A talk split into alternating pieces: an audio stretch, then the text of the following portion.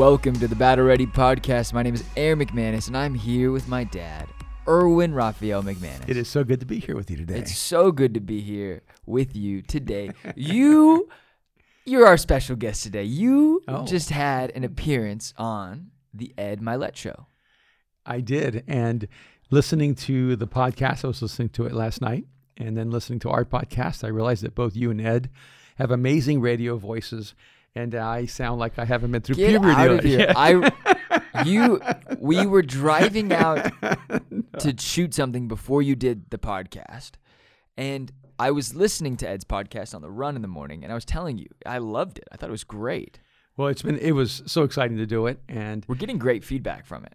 un- unbelievable. When I went to uh, bed, I think there was like 63,000 views on it. And then when I woke up, it was almost 90,000 views. on what?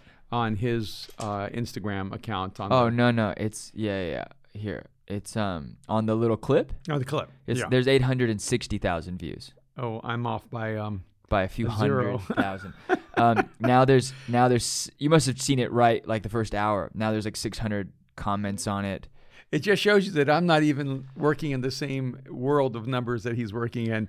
Uh, when I look at this, 860,000 views on There's that lot. clip, There's a lot. so many, and I've been getting DMs from people, and I've gotten some texts from people around the world. And what's amazing to me are the number of business people that have been reaching out saying this has been life shaking or life changing for them. And, Yeah. And that's an exciting to have someone like Ed Mylett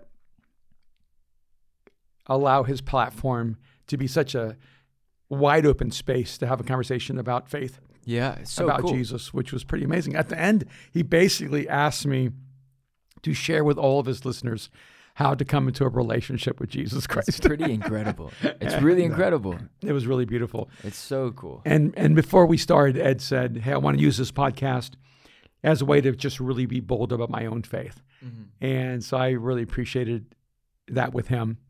Uh, but we did talk about so many interesting things along the way, and Yeah. and uh, and and I think the biggest thing for me is I feel like I made a really good new friend. That's awesome.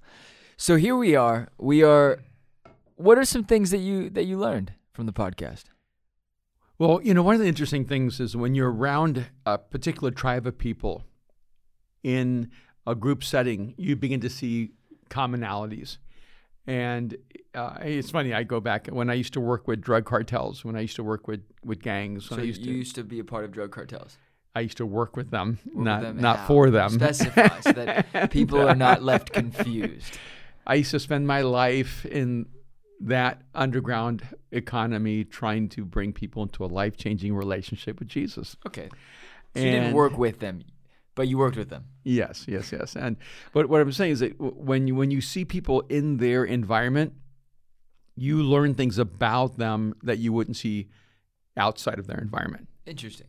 And it's the same way with people like Ed Mylett and the group I was with the, the week before with Joel Marion and so many of these different um, entrepreneurs whose companies, you know, exceed 100 million a year in profits. And you begin to see certain characteristics. You begin to see certain commonalities. You begin to see certain patterns and rhythms and the way they think, the way they act, the way they relate. And that to me was one of the more interesting things you know, and to get to be in that those kind of environments. And and just first of all, I just want to like give a shout out because I didn't really know Ed Mylett. Like he's a new person in in my life, a new relationship, and he is so authentic and uh, real. And I just um, I just really for me, it's always refreshing when you meet someone and who they are in real life is even better than Who they are on social media. than yeah who you than who they are in social media and you're going oh wow um, his social media persona um, is fascinating but who he is in person is just so much more interesting and compelling Yeah, that's so amazing. It's incredible. So exciting. I can't wait to see because you we're we're gearing up to start our own well, not our own, but your own new podcast with without me. With with with Battle Ready's not breaking up, but well we're not breaking up the band but but yeah, but I'm going to have a solo album. And uh, it's sort of like you know John Lennon and Paul McCartney you know? And but this I'm is more like Ringo I think. I, I wrote one. Was it she? She. What is it? She wants the sun. What's the name of the song? oh, here comes the Here sun. comes the sun, and then he was done. More Ringo. I but think. this isn't really without you because you basically conceptualize a lot of the ideas. You're producing Mm-hmm. it. yeah, So even though you're not in front of the camera, you're definitely behind the camera.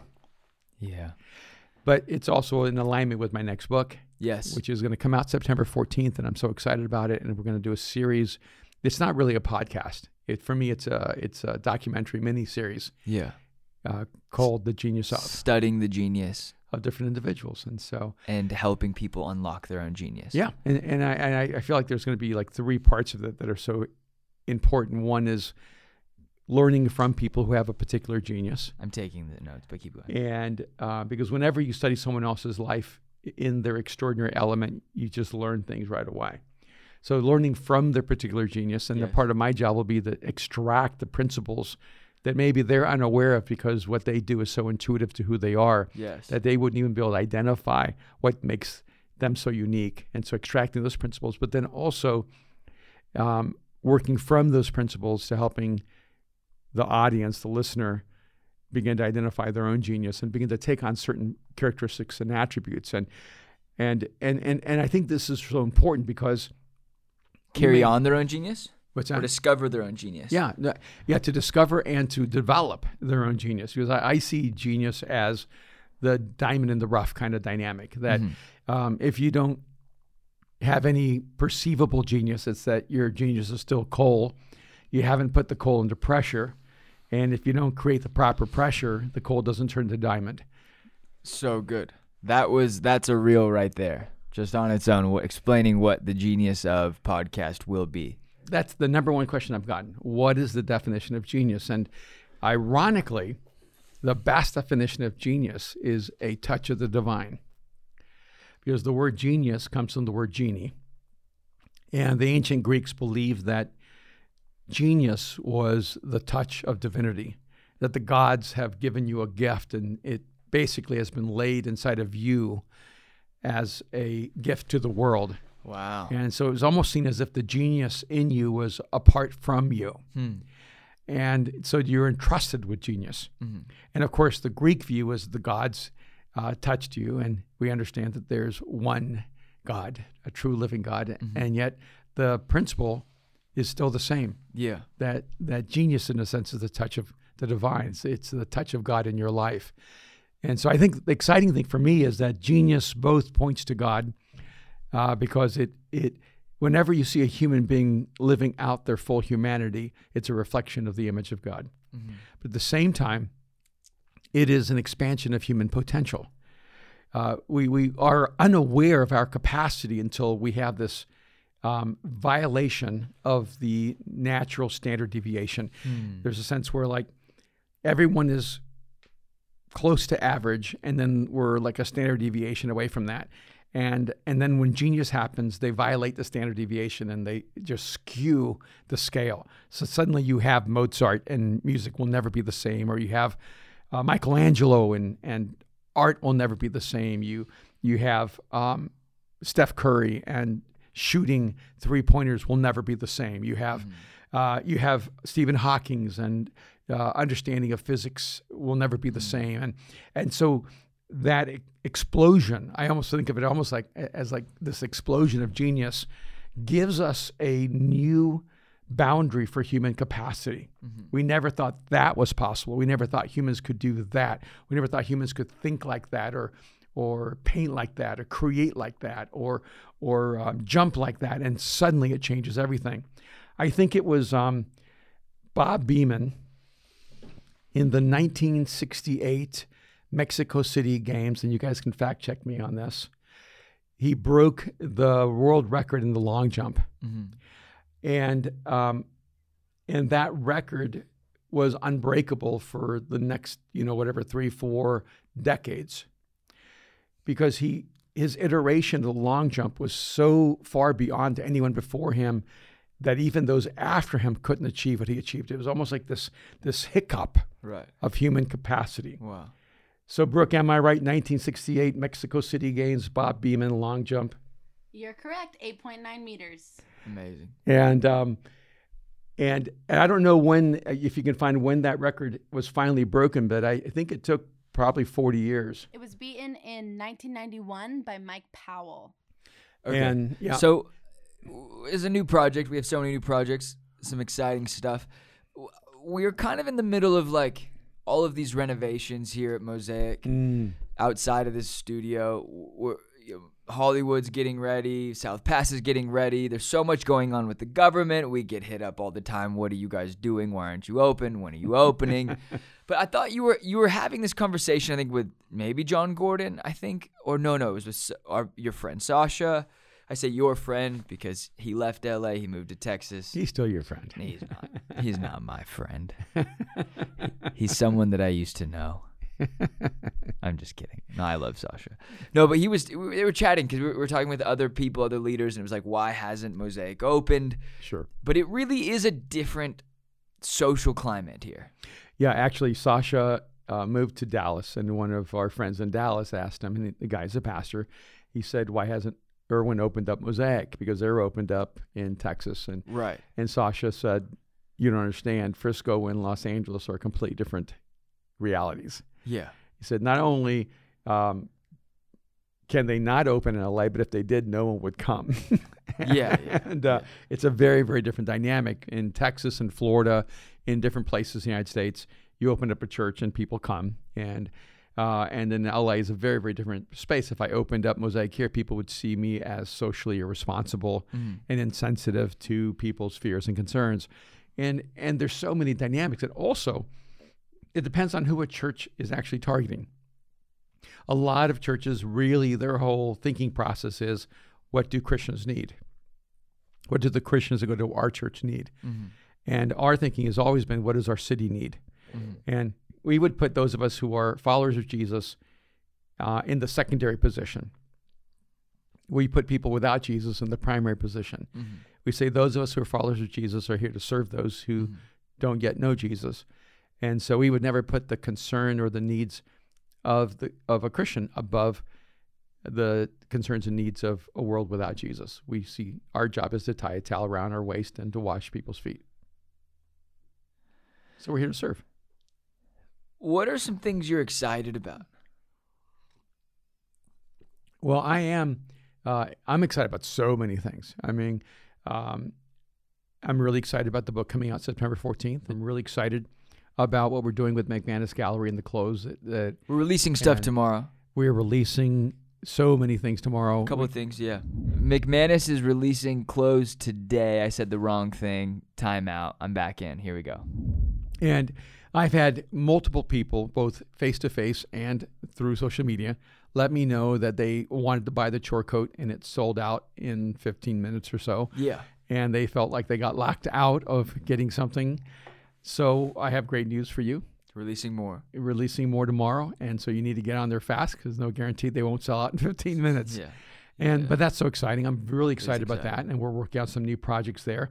Uh, I'm excited because MSC has released a Spanish um, album or some Nunca songs. me falas. Yeah, Oh no, it's humano. humano, humano. Yeah, We- no pronunciation of the H, but humano. Humano. And um, and uh, Nunca Me Falas is um, With Marcos Wheat.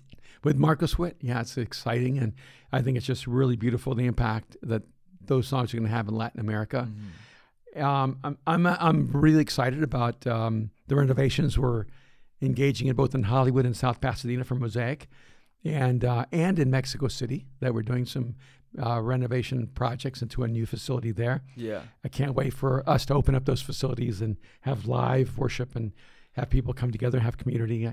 Yeah. And we expect 2021 to be a breakout year, and so I'm just excited about this year. That's exciting. I think you are also going to release some stuff. I think we've been working on a lot of things. We're going to release like a communications masterclass from you. Mm-hmm. That'll I don't know how expensive it will be, but it'll be I mean it's like 5 hours of like deep communication conversation. Yeah, you know, when I was in Miami, one of the uh, entrepreneurs who I'm going, how do you get people to pay $100,000 to be here for this mastermind? Other people are paying 50000 for their masterminds. And um, I mean, the less expensive ones were like 20, 25000 a year for these Yeah. masterminds. And one guy said, look, one of the things that we've learned is that if you don't pay, you don't pay attention. Hmm. When you, when you give things away, people just do not treat them with value, Mhm. and they they just don't gain out of what you give them what they need to gain out of it. Mhm. And I realized, oh, that's right. When it's free, people end up at the coffee shop. They show up late at the seminar. They don't listen to the session. Yeah. They're texting their friends. They're you know Yeah. at the pool. But if you're paying hundred thousand dollars, you're at every session. for sure. you're early, you're late, and you're trying to get everything you can because you can. Yeah. you you you've paid, so you're paying attention. yeah. And uh, we just put together this really six hour master class on communication. Mhm. It was the number one thing I've asked. I was asked at this uh, mastermind in Miami. Um, can you teach us how to communicate? Can you teach us how to communicate? Do you teach communication? I love this. And I already had this mastermind already developed. Um, you kind of brainchild this, and um, and we've been wor- our team's been working on editing it for months and months and months, and so it'll come out before this year's up. Yeah, hopefully sooner than that. Yeah, hopefully sooner. That, yeah. That'd be I don't know when. We haven't talked about it, but I just watched the first cut and I'm really excited about it. So if you uh, want to be a part of uh, Communication Mastermind, why don't you put a comment on Battle Ready and let me know, and then we'll release it sooner. Yeah. I mean, it will be high level, it will be expensive, but it will be, I mean, it's incredible. You know? I'm excited about it, and it's the first time I've actually put into that level of depth Yeah, and how you uh, communicate. how I communicate, and what, what I've learned. How you structure talks, Yeah. how you, the essence of, of, of how to build a talk and what you're looking for and how to look for things and how to communicate. It's really fascinating. Yeah, yesterday I got a call from someone whose um, uh, company is a you know a 1.2 billion dollar company. That's what they sold it for, and and he gave me a call and he said, "Hey, I'm really glad that you decided to live your life for Jesus, and I'm really glad that you decided to give your life to the church." He goes, "Because we get all your content for free," and uh, he said, "Because like if you were in the business world, you'd be getting hundred thousand dollars an hour just." to speak and to teach. He goes, he goes, I don't know if people really get it. He goes, I would love to be your manager one day if you decide to do something else. He would be a hilarious manager. I know who you're talking about.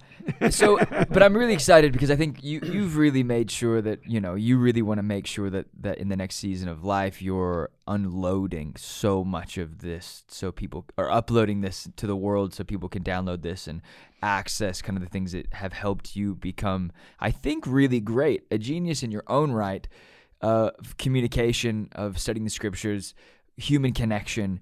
And so for me, it's really exciting to be a part of this process. This is the stuff that makes me the most excited about the things that we work.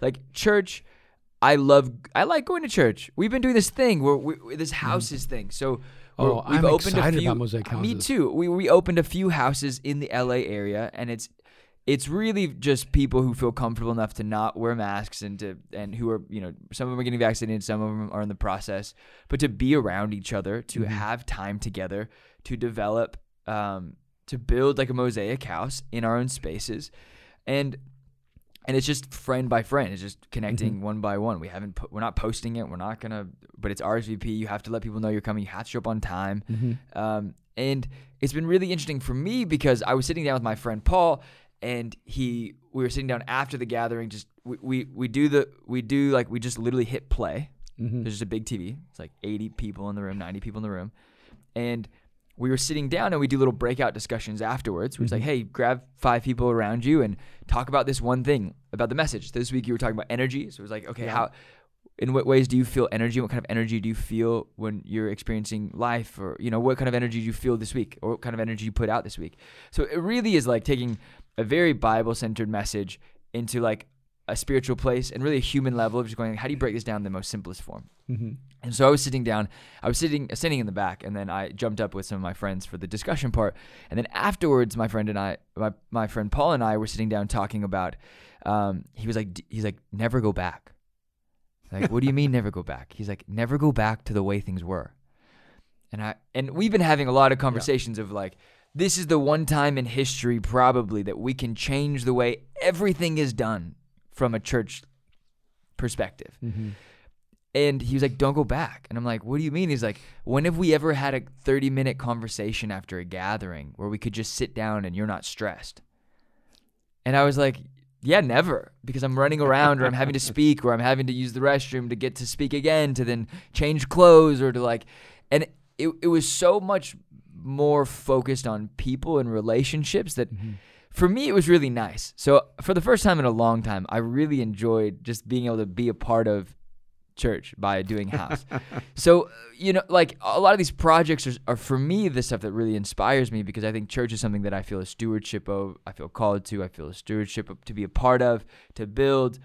But from but it's so cool to see people coming together and like all we literally all we had to do is set up the chairs and then we told everyone take your chairs and you you can break them down and put, hang Yeah. them up and you're good to go. I really think the world is changing and I'm really excited to see how the world changes when it opens up. hmm Yeah, and I think that this gives us an opportunity to not only rethink everything we do, but to make sure everything has intention, and that it really is uh, human centric. Right. Yeah. I was talking to um, uh, a pastor in Miami, you know, Rich, uh, that uh, you introduced me two years ago, and he was telling me that you know the challenges of coming back. You know, Miami's more open, but he was saying that it's probably about fifty percent of the people that have come back. I've had other pastors tell me the same thing Yeah. that 50% would be high.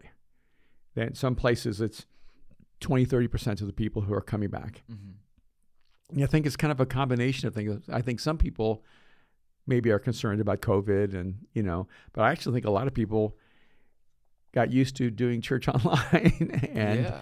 and they um, are not necessarily eager to come back into the former kind of environment.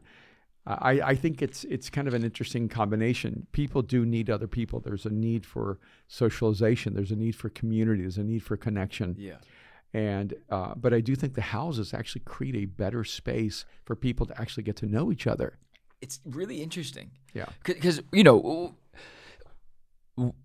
we do. We I think we I think before COVID we had like eight different campuses Mm-hmm. that were meeting every Sunday. Some were meeting multiple times, Mhm. upwards of five times as a minimum, as as minimal as one time Mhm. a Sunday.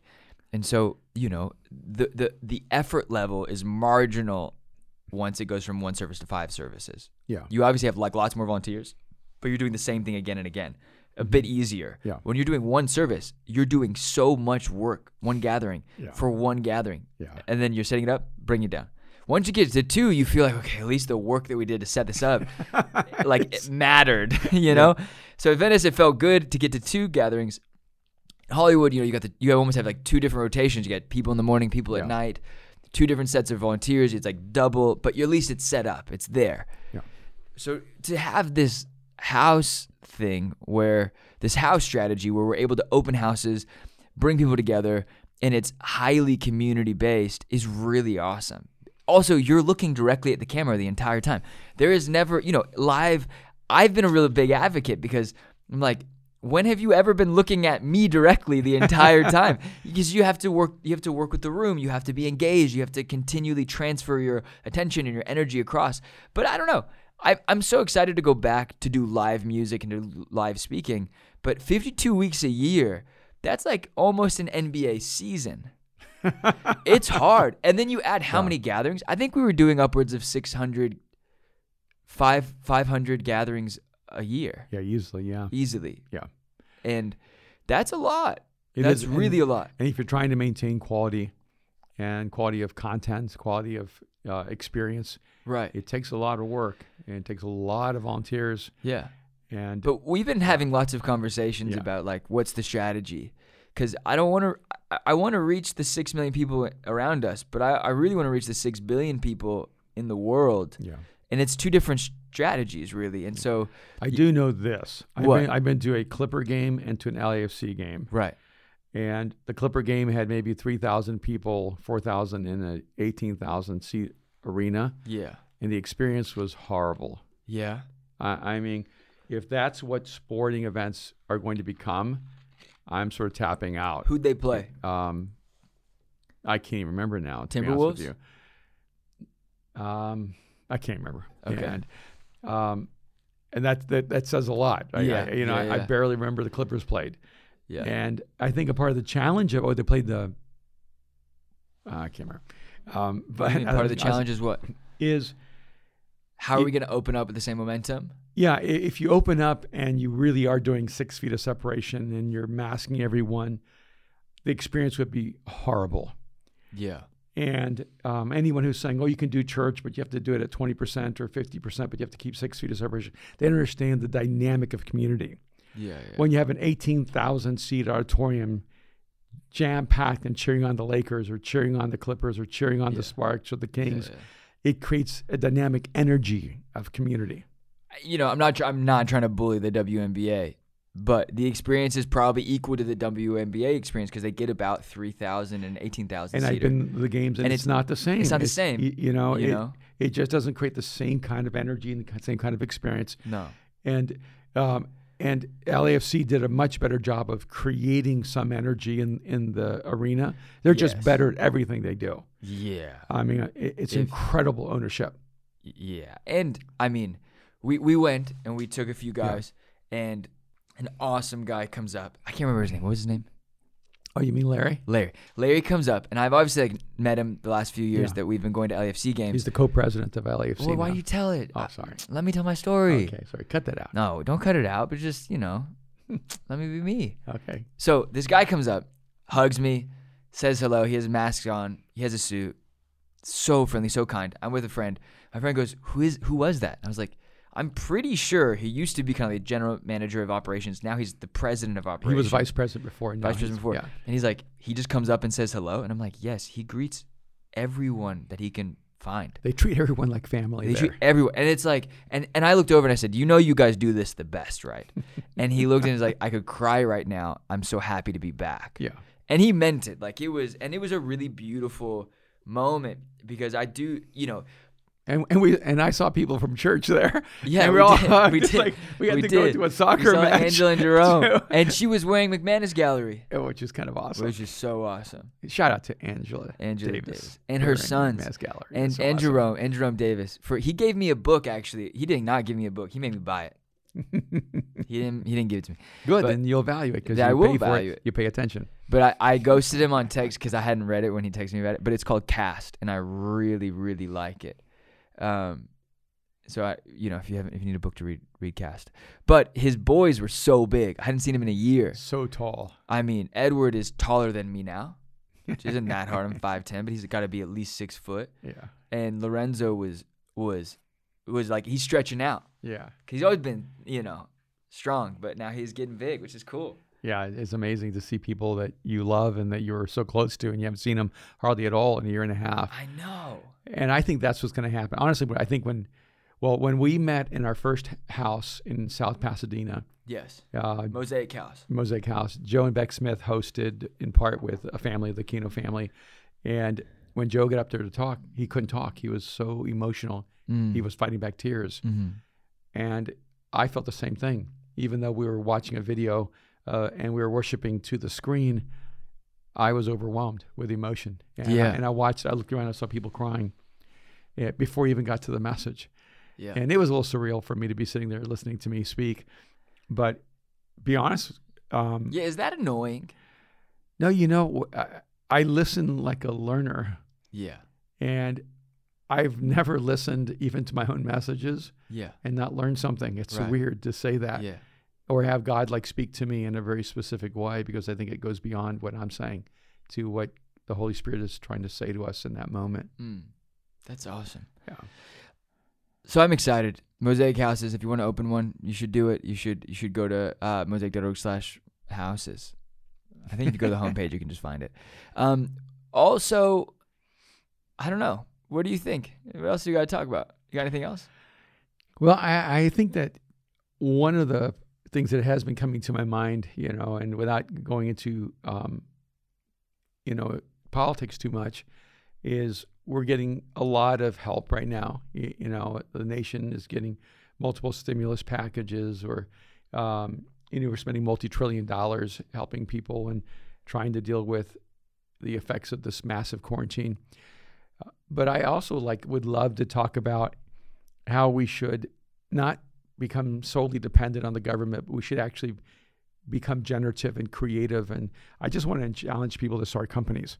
So good. I'm, I'm first I'm going to talk about like today I was driving here and I thought about how my history as a Latin American and my experience as a Latin American actually affects a lot of my thinking and the way that I relate and um, you know and being from Latin America and coming to this country when I was young and um, there's there were so many things that I could have used as reasons why the ceiling kept me down. And then I didn't do well, you know, in in school. I didn't do well through high school. I barely graduated from high school. I didn't go to college right away. And I just floated around, worked odd jobs. I mean, I did every job. I flipped hamburgers, I, you know, flipped pizzas, I worked construction, I worked as a carpenter, I worked as a lumberjack. Uh, I mean, I worked endless minimum wage jobs.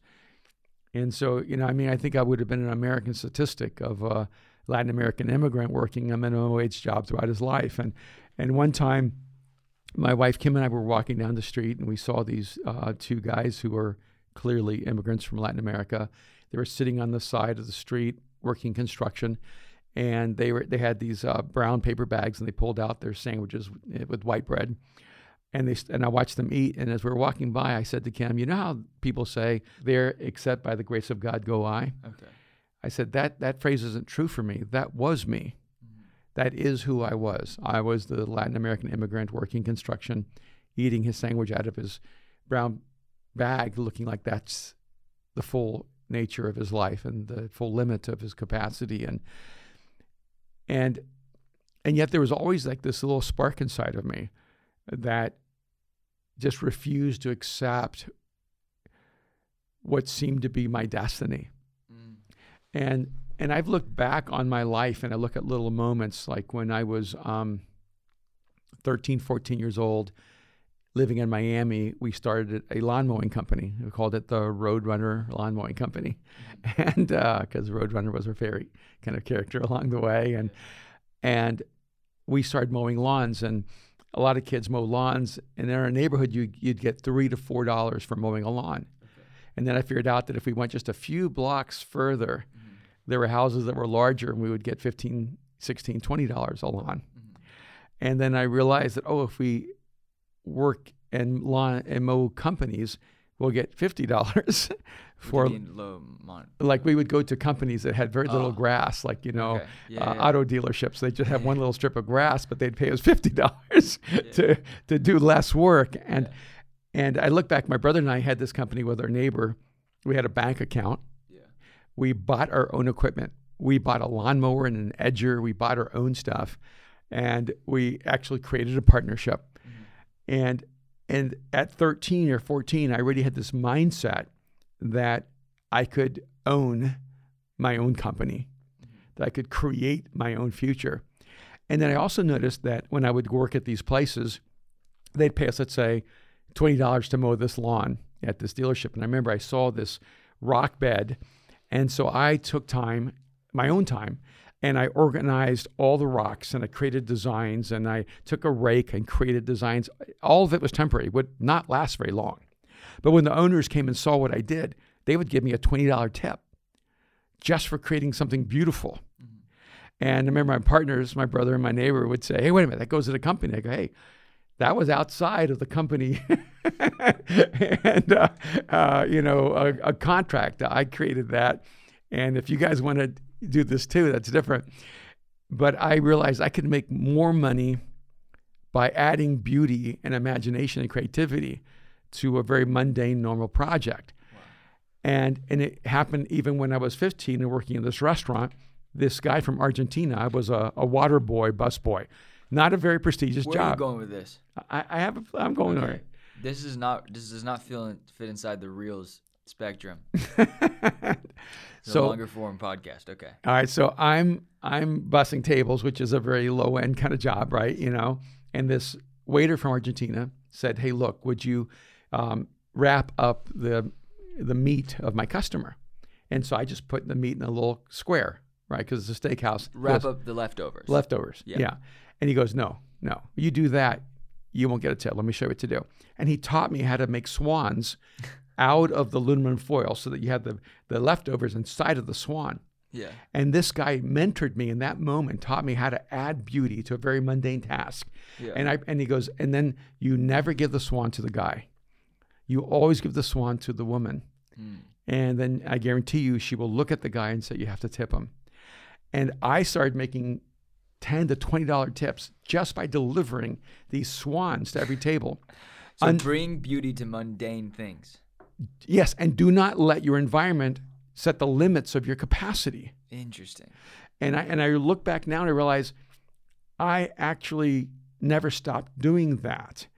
And so even being the pastor of Mosaic, you just don't let oh the limitations. You're supposed to just do church and preach and sing. Yeah. No, you bring beauty and wonder, imagination, creativity. Yeah. W- with McManus Gallery, you know, people, why are you guys into fashion industry? Because we want to bring beauty and wonder and imagination and creativity Mm-hmm. to everything we do. And if you and I and I I, I, I wish that somehow there could be a like a, a Latin American revolution in America where Latin Americans decide to become entrepreneurs. Right. But I, I think it goes broader. I think that this is true for the black community and it's true for Just people for anyone. For in, in anyone. the U.S. Yeah, because in that room of multimillionaires, you would think I would be in a room of entitled people who were born into wealth, Right. but almost every single person I talked to was born into poverty. My whole point is that creativity is the new commodity. expound upon that, but but less than the last two stories. The future of wealth creation. So start with the, what what you said, and then go into that. Yeah. Creativity is the new commodity. That in the past, if you could plow a field and grow wheat, that was a commodity. Or if you could uh, build a car, that was the new commodity. Or if you could work with technology, that was the new commodity. Work with information, that was new commodity. I'm telling you, creativity, finding a way to bring creativity to your work is going to make you invaluable. If you want to increase your worth, increase your value, increase your potential, increase your ceiling, bring creativity to whatever you do. Love it. That's amazing. I think with that, we're about to hit 40 minutes, All right. and I like it. I like it. That's a good. That's a good one. Oh, Yeah, this is the thing. I always have in the back of my mind because because Lawrence calls me and Kelly Fudge would DM me, and she's like, "Look, I go on these 45 minute runs. If they're not at least 40 minutes, what am I doing?" And I'm like, "Okay, okay, okay. We got at least hit 40 minute marker." But with that said, um, we have a ton of people who rate and review this podcast. Like we've had over almost like 800 people rate and review it. Wow. We have five stars in this podcast I love that. and it's really exciting. So if you feel compelled, nah, don't feel compelled. Just do it. We're gonna Nike it. Go and rate and review this podcast on iTunes, on podcast. I want to read to you a rate and review. Not yet. Um, and if you watch this on YouTube, comment, share it. We love it. It was. I was talking to one of my friends. Uh, I was talking to Dre, Andre, and he was saying he's like, I know it's a podcast, but I end up just watching it on YouTube, and I'm like, I don't know why I'm sitting there watching you guys because you're just watching each other. There's nothing happening. I'm like, there's so much happening, so much happening. So for everyone who watches it, thank you. For everyone who listens to it, thank you. YouTube, Spotify, iTunes, and I'm sure there's a bunch of other places, but I'm not. Well, I got a text sure. on Yes. Battle Ready From who? from Canada. That you can't get a text from Canada. I did. From who? And from Ken Stover, Oh, Ken. whose family runs this multi-billion dollar company. Don't maybe. Yeah, sure. And um, and he said this: just finished battle ready, driving back from a job, and received this. So good that you guys are taking on topics the world needs. The world needs to get smarter on. I love that. Much insight. It's ridiculous. You're going there, and it is fresh from all the BS that is in the news cycle. Truth for a change without an agenda. Thank you, all capital. Had a good Easter. it's good to have the girls home. Congrats on Mariah and the fam. That's so funny. And he, I just love the fact that he said, I love it. fresh from all the BS in the news cycle, truth without for a change without an agenda. So, and he So also went on to talk about the amount of courage that you have. Oh, thank you. And he wanted to just uh, give props Ken. to you, saying um, you are an important voice in the world. Love Ken. Love Dallas. Love Liberty. Um. Okay. Last but not least, we are going to get into new topics coming up and some of these projects that you're working on this next week. So we have some good stuff coming up in the pipeline as we gear. It feels like summer in LA. It does. It really does. And Mariah's close to having her baby, which is so now that the world knows we're so excited that we So, have a Yeah, baby coming on the way. my little sister is having a child. and we are so thrilled. We're so thrilled. So if you didn't catch this, uh, pick up the Ed Mylett podcast Yes. and uh, watch the interview with me, and uh, and uh, go to McManus Gallery Yes. and pick up some of the new um, clothing that just came. It will come out today, Today. and especially the chore coats are coming out. and Yeah. they're going to be beautiful, and they Yeah. will not last.